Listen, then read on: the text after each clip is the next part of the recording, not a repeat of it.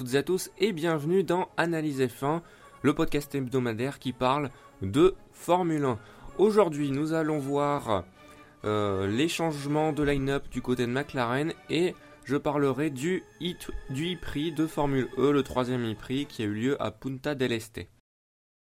Donc voilà, on va commencer dans cette première partie de podcast par euh, parler de l'écurie britannique McLaren Honda maintenant et non plus McLaren Mercedes.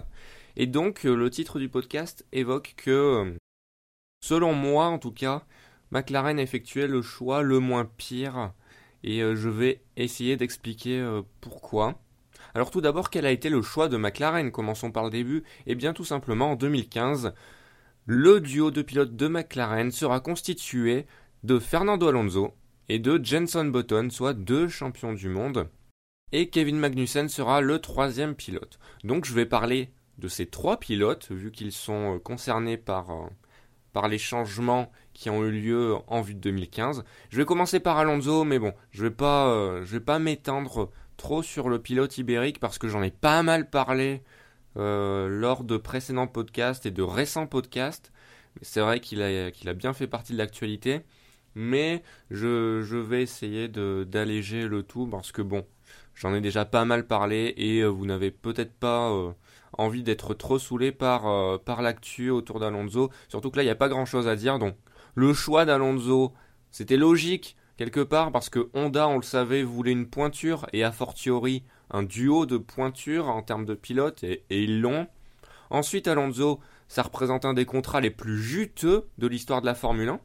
Et là, c'est intéressant si on se réfère, ou si vous vous référez, au podcast que j'avais fait sur la portée politique d'Alonso, où j'avais à ce moment déclaré que, euh, que cette portée politique euh, sera bénéfique à Alonso puisque toute l'attention se porte sur lui et donc euh, il va récolter les fruits de, de cette communication ou en tout cas voilà de, de cet auto-centrage sur lui-même.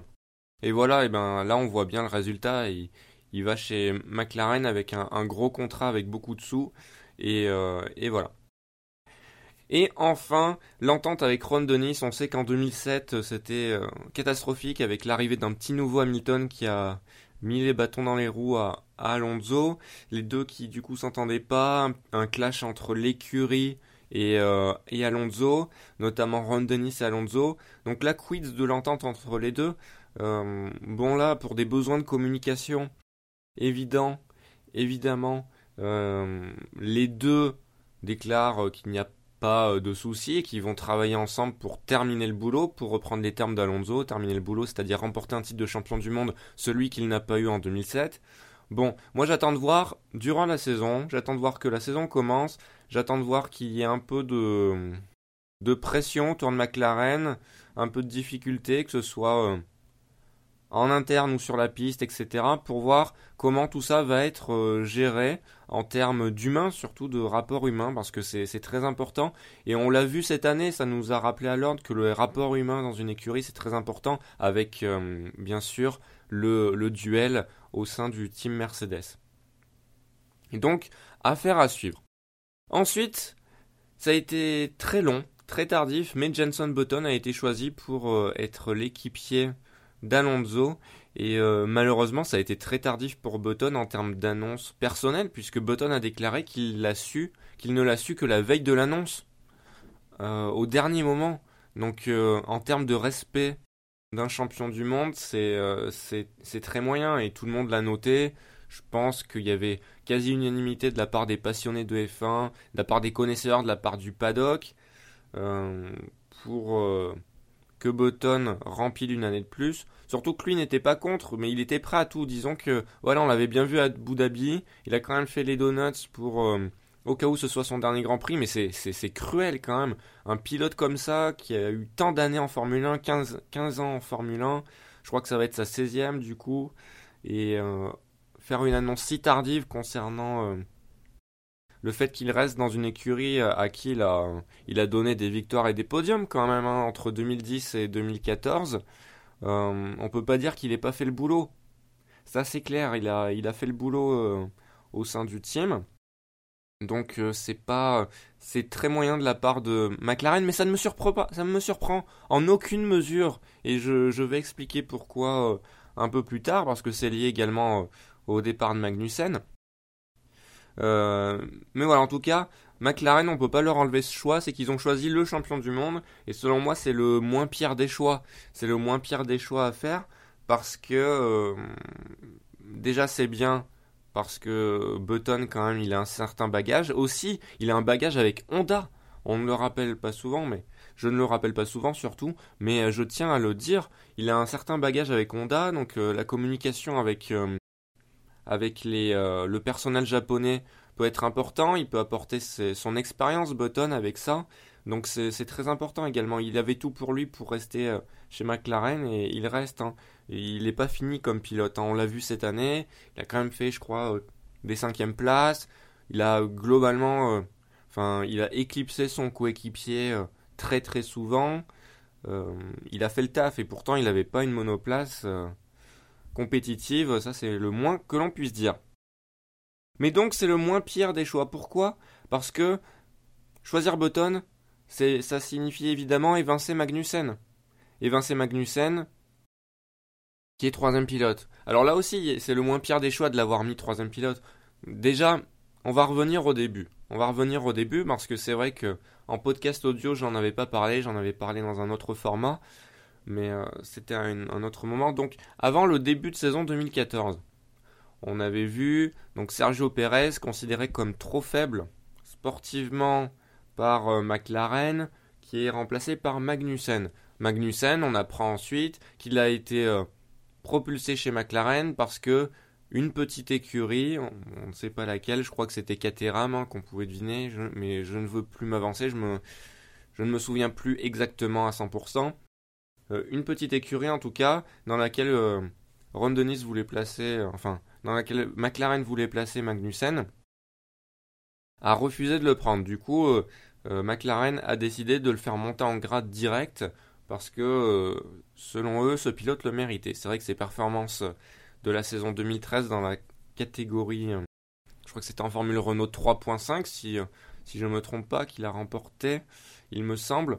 Enfin bref, il avait fait un très bon résultat dans, une formule de promotion. Et, et donc McLaren a décidé directement de le faire monter.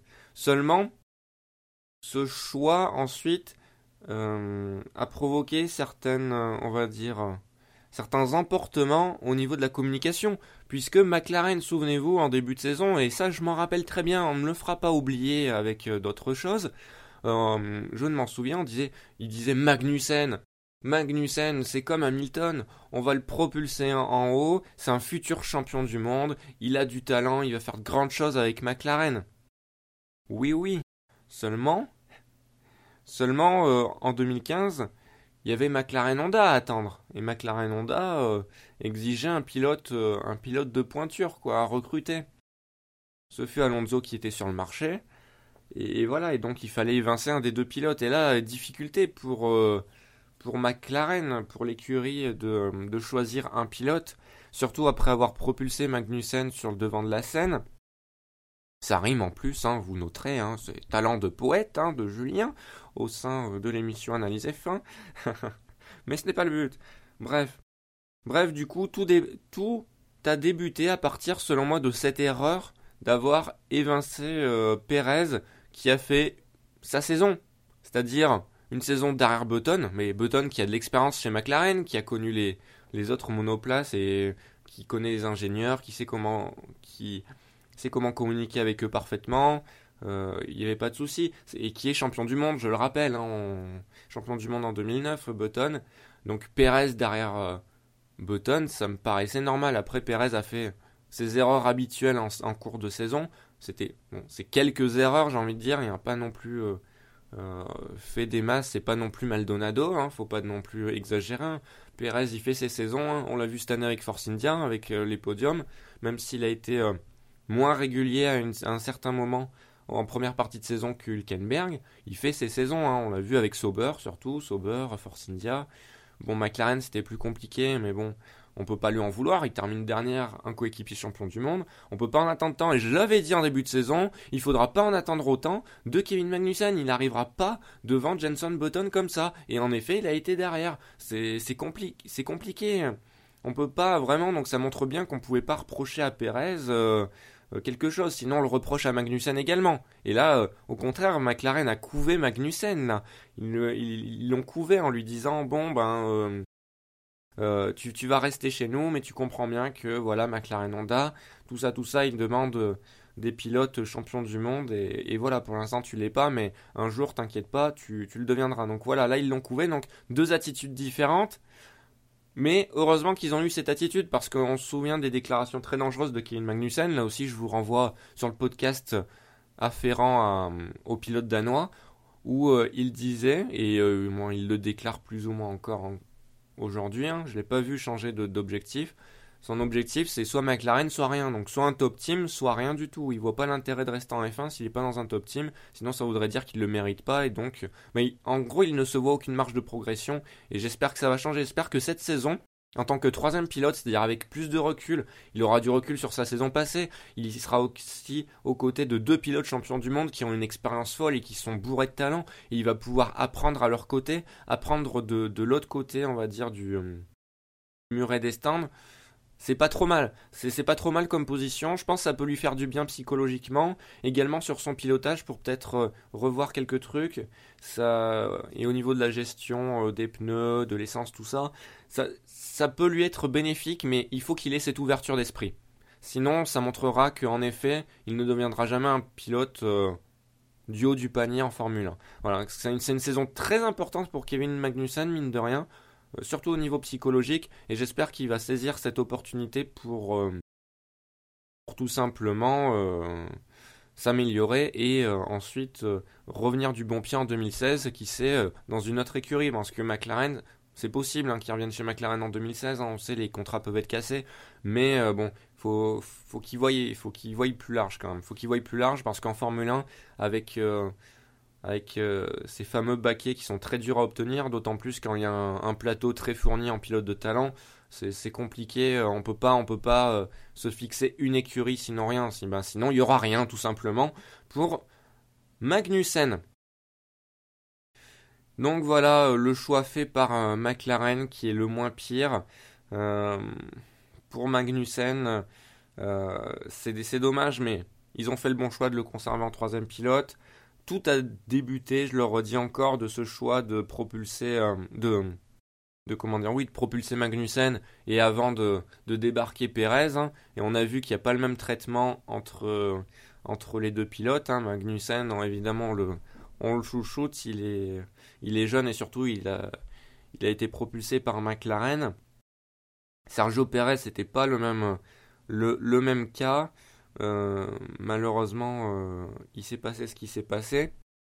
Mais, mais voilà, en tout cas, l'histoire nous montre que euh, je ne m'étais pas trompé quand j'avais dit que Pérez n'était pas pas une pipe, tout simplement. C'est pas pas le mauvais pilote que McLaren a essayé de de nous faire croire parce que sinon s'ils suivent cette même logique, ils suivent la même logique pour Magnussen tout simplement. Voilà au final, au final, McLaren et Ferrari, parce que j'ai parlé d'un top team euh, historique, McLaren, mais il faut les lier tous les deux, je pense, pour la saison 2015. Dans le sens où McLaren et Ferrari ont quatre champions du monde en pilote, c'est-à-dire leur, euh, line-up est rempli de champions du monde. Euh, le seul champion du monde qui n'est pas chez McLaren et Ferrari, ben, c'est le champion du monde actuel, c'est-à-dire Lewis Hamilton, champion du monde 2014, qui est chez Mercedes. Mais sinon, ils se sont adjugés les quatre champions du monde, euh, McLaren et Ferrari, qui étaient sur le marché. Donc, au niveau des pilotes et du line-up des pilotes, le standing est respecté pour, ces deux écuries, ce qui n'a pas toujours été le cas dans l'histoire euh, dans l'histoire des deux écuries. Hein. Surtout euh, Ferrari, durant leur longue période de disette, McLaren McLaren, euh, c'est vrai que McLaren, ils ont quand même eu euh, plus ou moins tout le temps des pilotes prestigieux, mais bon, ils ont, ils ont eu aussi leur période avec où ils n'avaient pas non plus le plus haut du panier euh, dans leur écurie. Là, les deux, les deux écuries ont le meilleur. C'est ce qui, ce qui se fait de mieux en Formule 1 et ce qui était sur le marché. ils ont récupéré ce qui se fait de mieux. Donc 4 champions du monde, standing respecté. Maintenant, maintenant ça dépend plus des pilotes, je pense.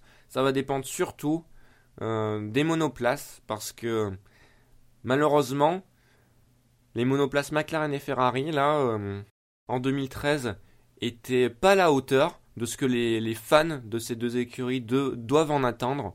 C'était pas respectueux envers l'histoire de ces deux écuries. J'en avais déjà parlé dans un podcast sur les top teams historiques, donc je vais pas le redévelopper là. Je vous invite à, reconsulter ce podcast. Ça en fait déjà trois, je crois, que j'ai conseillé dans ce podcast. Mais c'est ça qui est bien, je le rappelle, avec euh, les podcasts avec Analyse F1, c'est que euh, plusieurs podcasts peuvent se relier par leur, euh, par leur lien, par leur proximité en termes d'analyse, leur proximité, voilà, leur proximité en termes d'analyse tout court.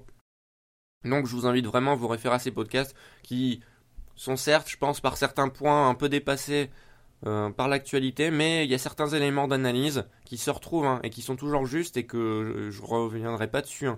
Vous le savez, je suis pas, je suis pas avant et amarré. Ma, ma pensée peut évoluer si jamais je me suis trompé ou si jamais euh, un pilote effectue euh, une amélioration, quoi. Évidemment, je ne suis pas borné, mais en termes d'analyse, d'analyse pure, je, ne reviens pas sur certaines analyses. C'est vrai que j'ai mon analyse et, euh, il, faut faire, euh, il, faut, il faut faire avec et surtout j'assume tout simplement. Pas comme certains spécialistes qui peuvent revenir sur, sur leurs analyses. Ça, je déteste ça. Il faut assumer ou il faut admettre s'être trompé, mais il faut pas être avant et amarré selon, selon le buzz qui peut en être tiré. Voilà, ceci étant dit, eh bien on se donne rendez-vous après la pause musicale qui est un nouveau titre de White Blues, enfin un nouveau titre, un titre que je ne vous avais pas fait écouter auparavant en tout cas, et qui se nomme Prisoner.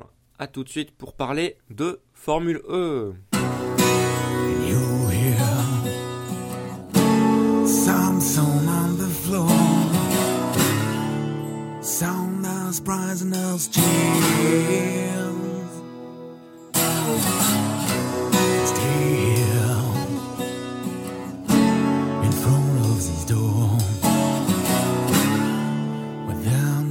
sound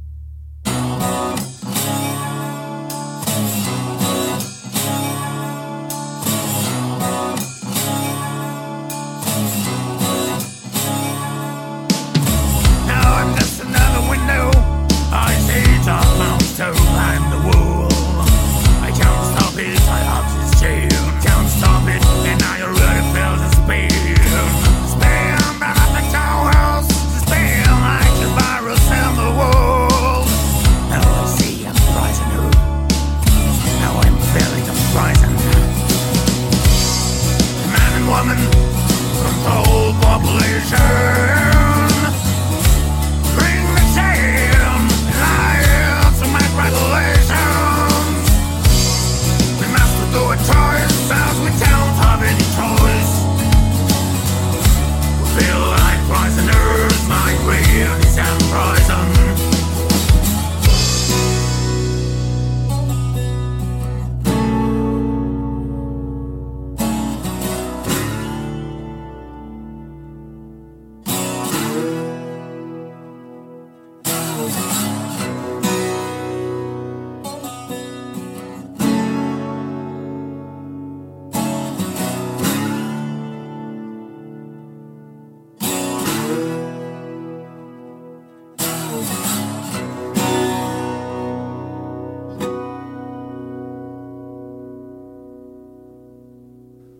Se retrouve dans Analyse F1 pour parler donc de Formule E, la Formule électrique.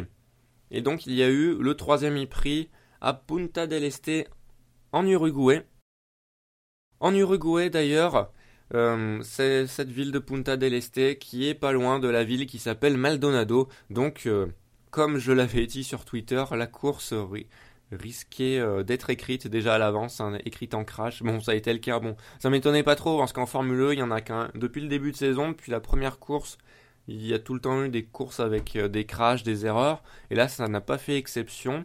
On a eu une course mouvementée déjà par les dépassements et tout, ensuite par les, les crashs, les accrochages, les désillusions, etc. Je vais essayer de revenir sur un peu tout ça. Tout d'abord, la course, alors, le résultat. La course a été remportée par le Suisse Sébastien Buemi au volant de l'Idams Renault. Il a été suivi par Nelson Piquet Jr. qui euh, est parti deuxième, a fini deuxième. Il a fait, euh, sa course sans, vague. Et enfin Luca Di Grassi, troisième position. Trois podiums en trois courses. Il assoit sa suprématie en haut du championnat du monde de Formule E. Donc on a vu une course mouvementée comme les deux autres et aussi marquée par euh, on va dire, l'entrée d'un pilote de Formule 1 récemment débarqué de Toro Rosso. Je parle bien entendu de Jean-Éric Vergne, qui a été appelé par Andretti euh, pour cette course de Formule E. On ne sait pas si ça va être juste pour cette une pige ou s'il va recourir ensuite. Mais en tout cas, euh, ce partenariat avec Andretti ne serait pas anodin, puisque Jean-Éric Vergne euh, l'a dit, hein, il a dit qu'il y aurait des plans en IndyCar, peut-être avec Andretti. Donc euh, ce serait intéressant de, voir ça. En tout cas, voilà, il a participé à sa première course de Formule E. Euh, donc, ce qui est compliqué quand un pilote veut participer en Formule E et euh, que c'est sa première course et qu'il est à côté de, pilotes qui ont plus de bouteilles, c'est que, je le rappelle, on ne parle pas de week-end de Grand Prix, là, on parle de jour de e-prix, c'est-à-dire que le samedi, il y a à la fois les essais libres, les qualifications et la course. Tout ça, c'est pour des soucis de logistique euh, évidente pour ne pas euh, paralyser euh, le trafic d'une ville. Ça, c'est évident puisque tous les grands, tous les e-prix de Formule E se déroulent sur des circuits urbains, je le rappelle, pour promouvoir, pour promouvoir les voitures et les, véhicules électriques dans les villes. Donc c'est pas, pas plus mal. Donc bref, Jean-Éric Vergne, pour sa première participation, tenez-vous bien si vous n'avez pas suivi ce week-end, première participation et première pole position. Et oui, il a battu les Idams Renault qui avaient monopolisé euh, les, meilleurs temps en qualification depuis le début de saison avec Nicolas Prost. Et euh, Jean-Éric Vergne arrive et remporte la pole position. Donc c'était quand même une surprise. On l'attendait pas à ce niveau. Euh, surtout que son coéquipier Matthew Brabham a été loin plutôt au temps. Et surtout a été loin en course également. Enfin, en termes de qualité. Et Jean-Éric Vergne en course, alors déjà, Nelson Piquet Jr. Le, dépasse dès le départ. Et ensuite, Jean-Éric Vergne lui met une pression de, dingue jusqu'au moment où euh, Nelson Piquet Jr. Euh, baisse, euh, le rythme et Vergne arrive à profiter de cette opportunité pour le dépasser dans le double gauche, là, une sorte d'épingle longue, enfin c'est plutôt un double gauche qui fait demi-tour sur le circuit. Euh, c'est là qu'il l'a dépassé. Et, donc ensuite, il a profité du fait que Nelson Piquet Jr. bloque euh, un peu euh, ses poursuivants qui n'ont pas réussi à le dépasser aussi vite pour prendre quelques secondes d'avance et quelques secondes qui sont utiles puisque Jean-Éric Verne était un peu limite en termes de, gestion de l'énergie parce qu'en Formule 1, e, vous savez que il y, a une grande part de gestion d'énergie puisque lors de l'arrêt au stand on change de véhicule pour prendre un nouveau véhicule rempli en batterie. Et donc, euh, et donc il faut savoir gérer l'énergie pour avoir des tours en plus, c'est plutôt pas mal. Et donc Eric Verne était un peu limite par rapport à ses poursuivants, mais les quelques secondes d'avance lui ont été profitables, donc il a pu effectuer son arrêt, certains avant les autres, mais c'était cool.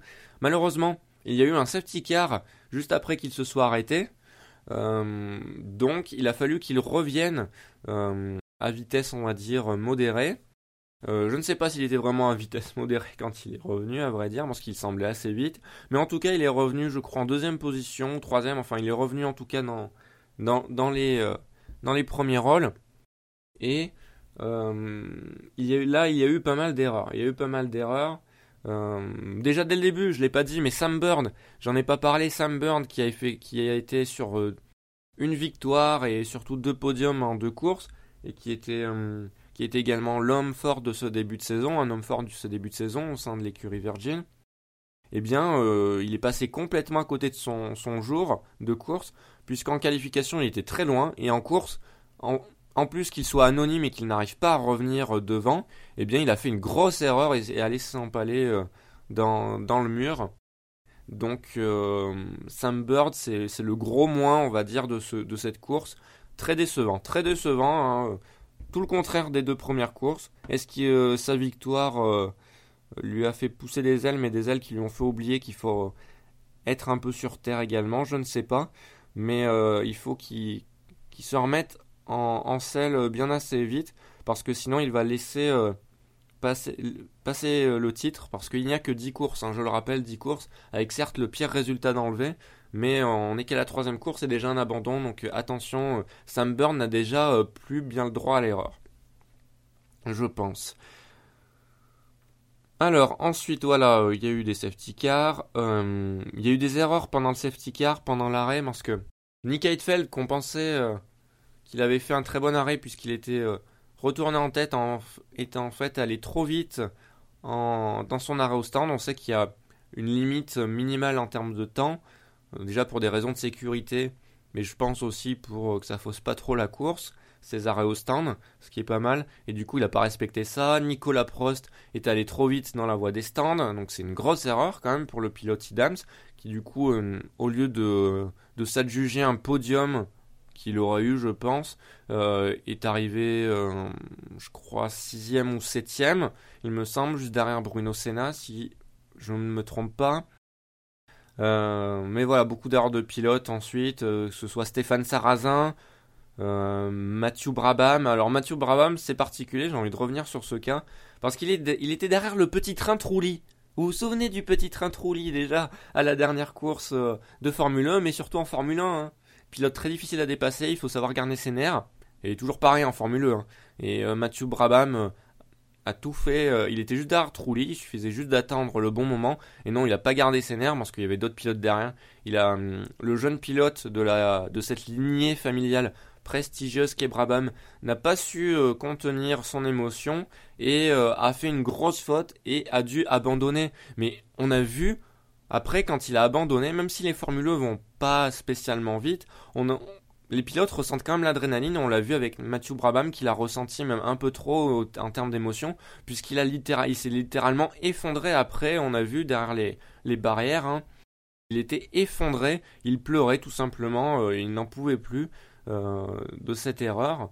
Euh, et voilà, il a été, dévasté. C'est bien dommage. Il faut vraiment que ce, ce pilote s'il veut évoluer, c'est maintenir ses émotions et prendre son mal en patience pour dépasser un pilote d'expérience. Parce que justement, les pilotes qui ont une expérience comme ça, ils savent très bien comment énerver les, jeunes pilotes. C'est, ils, savent comment faire, surtout Trulli. Hein. Surtout Trulli, il a toujours su le faire.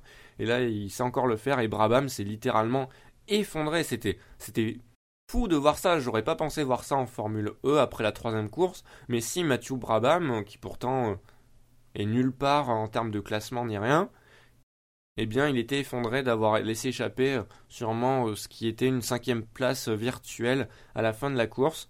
Mais euh, voilà, il a fait une erreur et il faut qu'il se relève, il faut qu'il se relève, il faut pas qu'il s'effondre comme ça. C'était quand même impressionnant de voir à quel point à quel point l'adrénaline et la pression peut ensuite provoquer ça avec un abandon. Bon, à voir par la suite ce que ce pilote va donner. Pour l'instant, euh, pas grand chose. Ensuite, il y a eu, on a vu un Karun Chandok anonyme. Alors Karun Chandok, ancien pilote de F1, mais euh, faut pas se moquer de lui parce qu'il est indien. Hein. Euh, il a fait un très bon début de saison en Formule E, très régulier dans le top 5, top 6. Donc, mais là, une course anonyme, hein, au-delà de la dixième place, et il n'a pas su remonter. Donc voilà, aussi un, comme Sam Bird, un petit moins pour Shandok. Hein. Soari, le coéquipier de Sam Bird, par contre, a fait le taf et a été bon hein, euh, sur sa Virgin. Il a été bon, il a, il fini, euh, je crois, top 6 de la course. Donc c'est un bon, bon résultat. Ensuite, pour reparler sur le, scénario de la course, donc euh, ensuite après le safety car, il se passe des choses et donc Buemi est en tête devant Jean Jean-Éric Vergne et euh, prend un peu d'avance sur le pilote français. Puis Jean-Éric Vergne le rattrape petit à petit et s'avère être vraiment avoir un rythme de course très bon, euh, pas menacé par les pilotes derrière. Et donc ensuite il y a une pression folle menée par Jean-Éric Vergne sur Buemi, euh, surtout après l'autre safety car. Direct une pression folle, Buemi a du mal à contenir cette pression puisqu'il il tire deux fois tout droit sur les deux premières chicanes de la course. Et donc euh, Vergne a failli profiter de cette opportunité pour passer. Et euh, franchement, ça, promettait deux tours de folie. Malheureusement, il y a eu une rupture de la suspension avant de la monoplace de Jean-Éric Vergne qui l'a contraint à l'abandon. Et c'est bien dommage à deux tours de la fin.